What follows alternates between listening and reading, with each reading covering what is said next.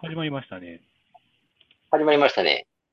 ブロークンレディオ。この番組は我々ドナルドフェーゲンが、えー70年代ロックっぽさをテーマにそれぞれのおすすめ曲を紹介します。基本的には第2週と第4週の日曜にエピソードを公開しています。ということですが、まあ、あれですよね。相変わらず70年代ロックだということで、そうですね。まあ、紹介してるんですけど、まあ、どうすかね。一応、ドナルドさんの方がね、うんまあ、さらっと言ってみましょうか、今回。ああ、もう早速入りましょうか。うん、まあ、別段、はい。そのはい、オープニングというらしいオープニングなくですけど。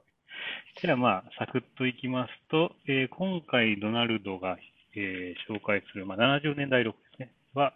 えースラップハッピーのあリトルサムシングという曲にしました。はいはいはい。えーまあ、あのスラップハッピーっていうのは、まあ、あこのあリトルサムシングっていうのは、1974年にリリースされた、まあ、セカンドアルバムですね、カサブランカムーンっていう、まあ、通称になるのかな、えータイトルのアルバムで、まあ、初めて世に出た曲なんですけども、えー、と Spotify にはですね、そのカサブランカムーンのバージョン、まあ、アルバムが入ってなかったので、まあ、今回は、まあ、渋々なんですけども、ライブバージョンでのご紹介はいはいはいはとないっております。で、まあ、スラップハッピーというと、し初期はファウスト、ファウストがまあバックを務めていたりとかですね。で、まあ、その後、ヘンリー・カウと合体したりとか、で、共同でアルバム出したりとか、で、まあ、ロバート・ワイヤートがちょっと推してたっていうのもあったらしいんですけども、まあ、そういうのもあって、割とこうクラウトロックとか、カンタベリー系とか、まあ、そういう風なイメージが結構ついてるのかなという気はするんですけども、まあ、一般的にはちょっと、とっつきにくそうなイメージがついてるのかなと思うんですけども、まあ、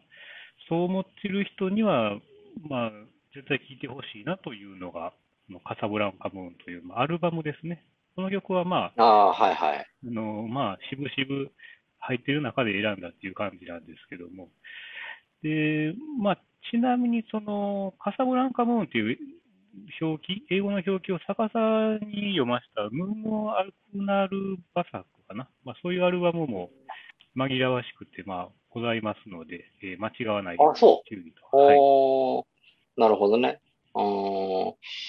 まあ、今、ドラムさんがさらっとバンドの歴史というか、なんか、かかお、なんかつながりというかね、説明してもらったんですけど、うんやっぱりあれかな、僕も、まあ、僕も年代的にはドンピシャというか、はいはい。知ってて聞いてておかしくないはずなんですけど、どうもなんかあんまり職種が伸びなかったというか、まああれかな、なんかあんまりね、なんかピンとこなかったというか、はいはい。うーん、つかみどころがないなっていう感じなんですよね。まあ、どのアルバム聴いたかにもよるとは思うんですよね。ああ、そうそうそうそう、なんかディスコグラフィーなんかでも、うん何枚出してるのかよう分からへんというか、1枚か2枚かな。一応オフィシャル、あの、せ正式なやつは。うーんとね、3、4枚かな、アルバムとしては。あであ、でもそれ、あれでしょ、4枚って年代空いてません、そんないことやない、。そうでもないんですよ。あのねあーそうで単体名義は4枚で、でまあ、ヘンリー・カウトの合作とか入れると、また変わってくるんですよね。あーあの靴下みたいなジャケットのやつ知ってますあー、はいはい、ありますね。あれの辺はね、あんまり僕は好きじゃないんですよ。ああ、ちょっとアバンギャルドみたいなやつですか。そうそうそうそうそうそうそう。ああ、なるほどな。まあ、これですね、今ちょっとレコードジャケット、あねあ、、それね、はいはいはいはい。これが、まあ、カサブランカムーンという、まあ、あの、アルバムです。これね、でも、全くこう、表紙には、表紙っていうか、ジャケットにはカサブランカムーンって書いてないんですよね。ないない。だからまあ、一応、スラップハッピーっていうのが正式名称っぽいんですけあど、ターイトルとしてセは。ームタイトルいうやつやな。うん特にただまあ、レコードのレーベル、レーベル名見てみると、カサブランカムーンって書いてたりとか、ちょっとよくわからないんですよね。ああ、そそう。うそうそう。まあ、ここれ、ね、あの、僕、まあ、このアルバムがすごい好きで、あの、昔、eBay でこれ買ったんですけども、ああ、そうそうそうそこれがまあ、5000円ぐらいかな、万の値段で5000円ぐらいで出てたんで、で、はいはい確か北欧かどっかの国のセラーだったんですけど、で、まあ、これはもう買いやと、5000円ぐらいっていうことは、まあ、送料とか入れても、入れて5000円ぐらいかな、確かそんな感じだったんでああ、なるほどね。はいはい。と思って、まあまあね、取引して、あの入札をして、落札をしてみたら、まあ当時なんですけど、まあ、ペイパルはダメやと、支払い方法ね、ペイパルはちょっとうちは取り扱ってないので、郵便小為替でのみのこう支払いをしてくれということでね、はいはいはいはい。言われてみて、郵便局行ったら、まあその郵便小為替の手数料が5000円ぐらいかかってね、結局。結局1万円超えちゃったんですよね。 郵便小為替の手数料が5000円っていうのはピンとこないな。なんか、その、振り込み代みたいなもんか。まあまあ、そういうことやわな。ああの、発行、あ。発行せなあかんかったと思うんですよね。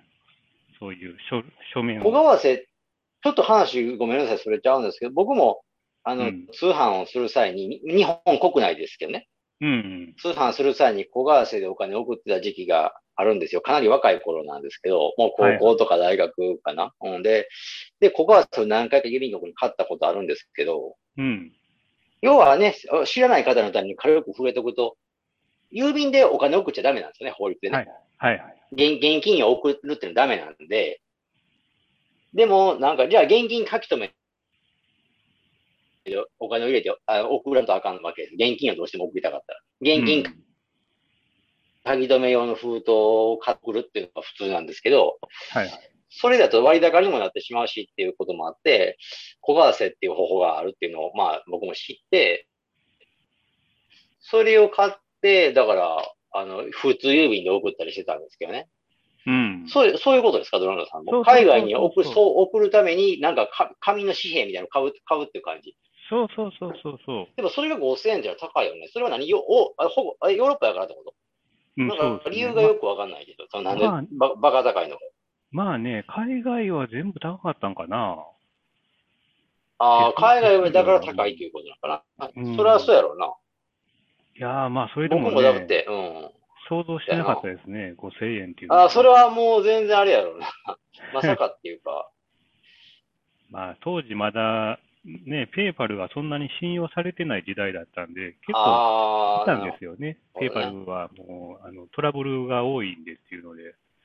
はいはいはい。まあ、それをちゃんと読んでなかったっていうのも、ね、注意書きを読んでなかったっていうのもあったりで、まあ、そうああ、いうお勉強をさせていただいたレコードでもあるんですよね、これ。まあなんやかんやで1万円近く、あの、かかっ1たと万。円は、うん、超えてましたね。ああ、まあ、なるほどな。そうそう。で、そうなんですよ。で、僕、フェイゲンの方もそのスラップアピーと言ったら、真っ先に思いつくのが、そのドラマルドさんがね、好きだったということで、レコードもわざわざ買ったと。海外からその、おオリジナル結構こだわって当時から買ってた、買ってたじゃない、それに関しては。うんその、スまラップあ、アピーっていうグループに関しては、なんかちょっとオリジナルが欲しい的な。まあ、リプレスなかったんちゃうかな、これは。ちょっとわからんですけどこれね。なかなかったのか。ああ、そういうこともあってなのかな。わざわざなんか、うん、そこまで家込んで買ってるから言うてね。うん。そうですね。で、ななんか、あの、当時、あの、それを買ったって話を聞いたときに、あの、本、本ついてないっていう話を僕はしたんですよ。ああ、あ本というか、ぶまあ、調査誌的なね、ちょっとした調査誌的なのがあるんですけど、ブックレットね。それがあるみたいな話をして、ないって話になって、うんうん、それ確かそういう話を当時したと思うんですね。そうですね。それでまあ、うんがっかり、がっかりしたんですけど。ただね、なんか、ディスコグス見てたら、はいはあいのはい。全数入ってるわけじゃないかったらしいんですね、あのあーブックレットって。ああ、あれ、え、かい、うん、なるほど、なるほど。うん海外のよくありがちな話ですね。うん。まあ元かどんらついてないっていうのも確かにあり得る話で。そうそう、どんだけの量が入ってたのかっていうのがね、ちょっといまいちわからないんですけど、まあ、バージンもね、当時はそこまででかいレコード会社じゃなかったみたいなんで、まあ、ああ、まあ確どうだかにっそうたのやね。かね。うん。まあまあね、そういう。なんかそ、そうそう、で僕、もね。うん。僕もだからそれで、なぜスラップアピーって言ったら、とにかくそれでの思い出が、それまではそのグループもほぼ知らんかったんちゃうかな。あ、そうですか。うん、あんまり関心もちょっと向いてなかったんで、ああ。どどどうも、うん。なるほどって感じでね。まあね、この、ね、まあ、聞いあんま聞いてない方は、まあ、ぜひこの、カサブランカムーン、まあ、だけ、だけ聞いてもらってももう十分と思うんですけどね。うーん。っていうのはなるほどな他の、他のアルバムは、まあ、さっきも言ったように、まあ、ヘンリー・カウトやってるのは、もうちょっと、グログレというか、なんというかっていうね、感じもうーん。あったりとかするし、で、まあ、そのちょっとさっき言ってた、えーこのカサブランカムーンの、まあ、裏バージョンみたいなやつがあるんですよね。アクナルバカムはいはいはいはいーンですね。これはね、実は、これはファウストと一緒にやってるやつで、まあ、曲もほとんど同じなんですよ。ああ。ああ。ただ、まあ、僕あれかなこうん。これはね、実はこれがオリジナルなんですよ。先に制作されたんですけど、ああ、なるほどね。はいはいはいはいはい。でもリリースは1980年っていうので、ああ、そうか。あ要はこれね、このファウストのバージョンは、あの、バージンが、これあかんと。こんな荒いのはあかんわと。ラジオでかけられへんでと。うんこれもあ。あかああん。う、で、ちゃんとした、まあ、あの、スタジオミュージシャンとか、アレンジャー入れて、ちょっと作り直しなさいっていうのが、今回のカサブランカ文なんですね。あ、そういうことですか。なるほどね。僕でも実はあれなんですよ。それぐらい、あの、は、はい話が、あなたからのおすすめを投げられて聞いたときに、うん。その、確かにライブバージョンやったんで、あの、うんそっちの、あの、Spotify の方はね。だから、はいはい。で、あの、だからもう YouTube の方で言ったらね、そうそう、そのジャケットのやつありましたわ。ああ、さっきあの、アンドラーさんが開けてくれたやつね、CD の。裏アルバムの方ね。そうそうそうそう。で、そっちの方でだから全部聞いたん で。あ、それがね、それはやめてください。あのあ、そうですか。それはあんまり良くない。全く違う、まあ違う、まあそっちはね、そっちでいいんですよ。味があって。あー、そういうことか。ただライちブょっバージョン、でもその、Spotify の方もライブバージョンなわけでしょ。ライブバージョンそう。とこれもね、ライブバージョンも、あのメンバー3人なんですけど、3人で演奏したバージョンになってるんで、あのー全然違うんですよ、ね、あバーー、ジョンが。もうアレンジから何から、そういうことか。そういうことなのでねう、んこのね、ライブバージョンは、まあ、聞かなくていいです。 あの、紹介しといてなんですけどもあ、まあ、あ、それがそう。うん、まあ、しぶしぶ紹介してるっていうのは、そういう部分があって、まあ、紹あー介は絶対にしたいけどもっていうことで、まあ、あえて選んでるだけなんで、まあ、気になった方は、ぜひね、あの、カサブランカムーンを買ってください。ああ、なるほどな。もうそのアルバムとして今回押し押した、実は押したかった。そうそうそう。もうね、これ、カサブラン間カムー違ンい自体は入ってなかったっけあの、カサブランカムーン自体、うん、入ってない入ってない。あの、スポティファイに。ああ、入ってないの入ってないのまあね、内容はね、ちょっとまあなる保ほど証します。うん、保証しますんで、まあ、買ってみてね、あの、聞いてみて良くなかったよという方は連絡いただければ、まあ、買い取りもね、えー受け付けますので、先 そうか着そこまで面倒も、面倒見ると。先着1名までね、あの、ああ受け付けしますのでね。まあ、CD も私持ってますけどね、これね、こんな感じでね。はいはいはい。そうやね。ちょっまあ、そうといなるほうど。激推しということで、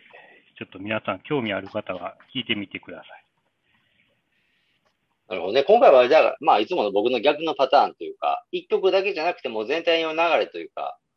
まあ、それで聴いてほしい割と。と。割とね、まあ、前回もそうなんですけどね、トッドランブレも、うん。まあ、基本的にはそう、そうですね。基本的にはもう、全体的にやっぱりみんな、うんうん、まあ、70年代って言ったら、そうやな、なあ旧シングルキットというか、やっぱり全体、アルバム全体表通しての表現というかね、うん、特に洋楽なんかは当たり前になってるから、そうですね、アルそれバはまあムオリエンティッドだね。アルバム全,、うん、全体がいいのは当然やからね、うんうん、うん確かに。まあ、そんなところですがね。ピックアップしして持ってるとこか。なるほどね、わかりました。はい。はい。まあ、続いてじゃあ、えーまあ、フェーゲンの方なんですけど、フェーゲンはね、あの、フランク・ザッパ名義での、チュンガーズ・リベンジっていうね、あのーアルバムが出てるんですけど、まあ、そこからもうズバリの、タイトルズバリの、えーっと、チュンガーズ・リベンジという曲を紹介させていただくんですが、まあ、60年代に続いての2回目の登場ということにななりましたけど、まあ、そうやね、やっぱり紹介したかったよな。やっぱり、まあ、このまま多分もし80年代とかやるならまたやっていくだろうって感じなんですけど、ザッパの場合も息も非常に長いし、年代ごとにちょっと好きなものがあるんで、うん。まあ、60年代の時はね、マザーズ・オブ・インベンションという、あの、一応グループ名義の、彼を中心としたグループ名義の中から紹介したんですけど、で、今回はソロ名義ですね。名義としたフランク・ザッパになってます。うん。いうことなんですが、まあ、どどうですかね。まあ、ザッパファンとかにはもうお馴染みなんですけど、かこのフランク・ザッパの場合は、名義がどうってあんま関係ないというか、うん。まあ、アルバムによってマザーズになったりとか、フランク・ザッパになったりとか、割とコロコロ変えてるというかですね。まあ、そのあたりもあって、でも実質イニシアチブというか、もう、ザッパがドーンと真ん中ね、真ん中にいて、うんあの、あ操ってるというか間違いないんで、そのグループ名義がちゃうからって、なんか明確に音に違いが出るとかいうのはほぼないんです。うん。うん、ただしね、あのーやっぱりザッパーで、これはその、えっ、とね、70年代か71年ぐらいにそのチュンガーズ・リベンジ出てるんですけど、そのちょっと前に一応は、一回マザーズで解散してるんです。うん。一応解散と。してるから、あの、その間しばらくは、えー何枚かは、まあ、フランク・ザッパ名義でメンバーを所属、入れ替えしながらやってたというのがありまして、そういうことで、フランク・ザッパ名義になっとるんですけど、結構ね、だから、このチュンガズ・リベンジってアルバムなんですけど、まあ、ジャケット写真ですか。まあ、僕、インスタにもだいぶだいぶ前に上げてるんですけど、ザッパがね、なんかその、目つぶってね、なんかその、なんか苦しんでるんか、よくわかんない、目、なんかね、なんか吠えてるという か、横み横向いてね。うん。でもね、これのジャケットがね、僕とにかく好きなんですよね。うん、これが結構好きで、まあ、で、内容が聞いて、やっぱりよよくてって感じで、うん。結構ね、だから、僕の中でのオールタイムベストに入るというか、えうんこの LP 自自体がね。うん。全体的になんかいいっていうか、だからロロック、ロック感というか、ロックってどういうもんだろうみたいな、個人、だからき個人によって差は出ると思うんですけど、年代にもよって、は聴いてるアーティストとか年代によってロック、ロックやっていう風にざっくりしても、なんか出てくるものとか違うじゃないですか。うん。僕の中では結構この雑把のこのアルバムとかいうのが、ここの辺が結構物差しになってるというか、おーそうそう、この辺が好きで、やっぱロック、ロック聴いてんなっていう感じがね、うん、するレコードと言いますかね。うん。まあ、アートワークも含めてなんですけど、はいはい。うん、だからそのあたりでいいくんですけど、ちなまあ、実際曲の方にちょっと解説っていう話を持っていくと、えっ、と、歌出しのインストゥルメンタルなんですよね、これは。うん。うん。で、まあ、ななんと言ったらいいんですか、曲調、なんかブルージーなんですけど、ちょっとね、中東の方の音楽というんですか。うん。まあ僕もその辺詳しくはないんですけど、やっぱり、なんかジャケットと合うというかですね。うん。まあ要は、ザッパって、フランク・ザッパ自体もその、ちょっとアラブ系の顔立ちしてるじゃないですはいはいはいはい。か。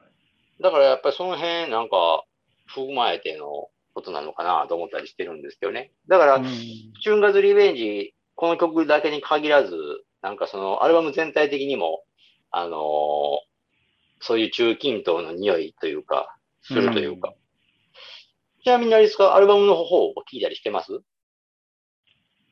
あのー、あんまり聞いてないですね、し っかりと。ああ、もうだからそのトライそのトラックだけ聞いた感じですかそうですね、ざっと聞いたっていう感じで。はいはい。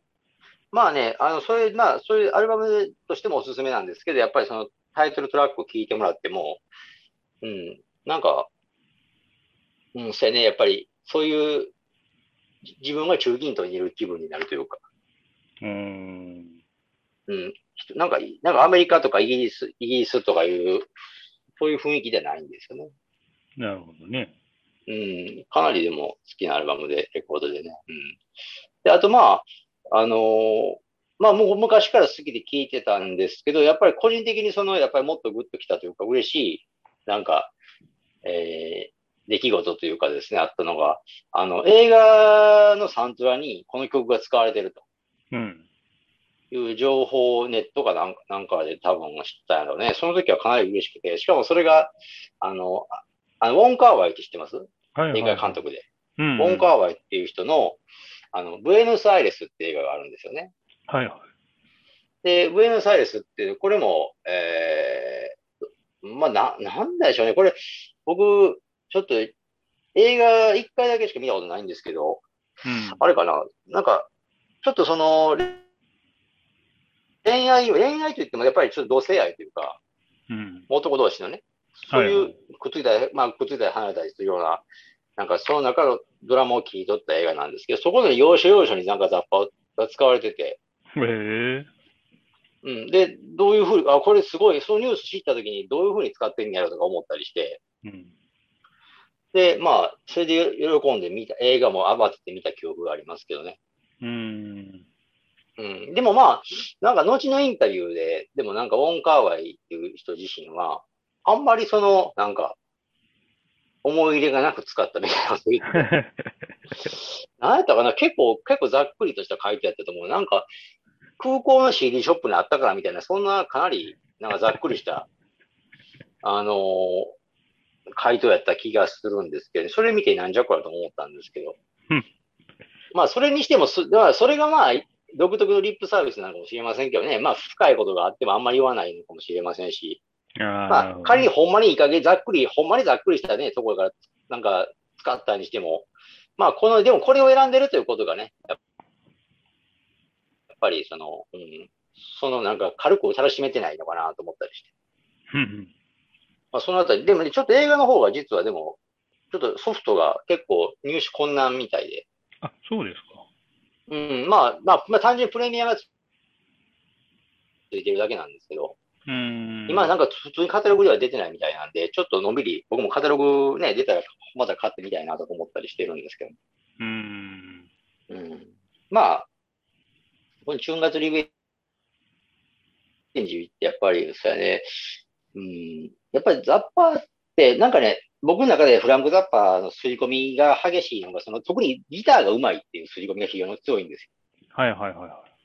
ザッパーってそれは多彩な人ってイメージあるでしょ。い。多彩、いろんなことをまあ器用にやって、うんあの、何でもできるって感じなんですけど、でもなんか、特にギターがすごいっていうのは、なんかそれは多分、高校の時にその雑把を教えてくれたうん。中古屋さんのね、まあそれこそ雑把っていう時々、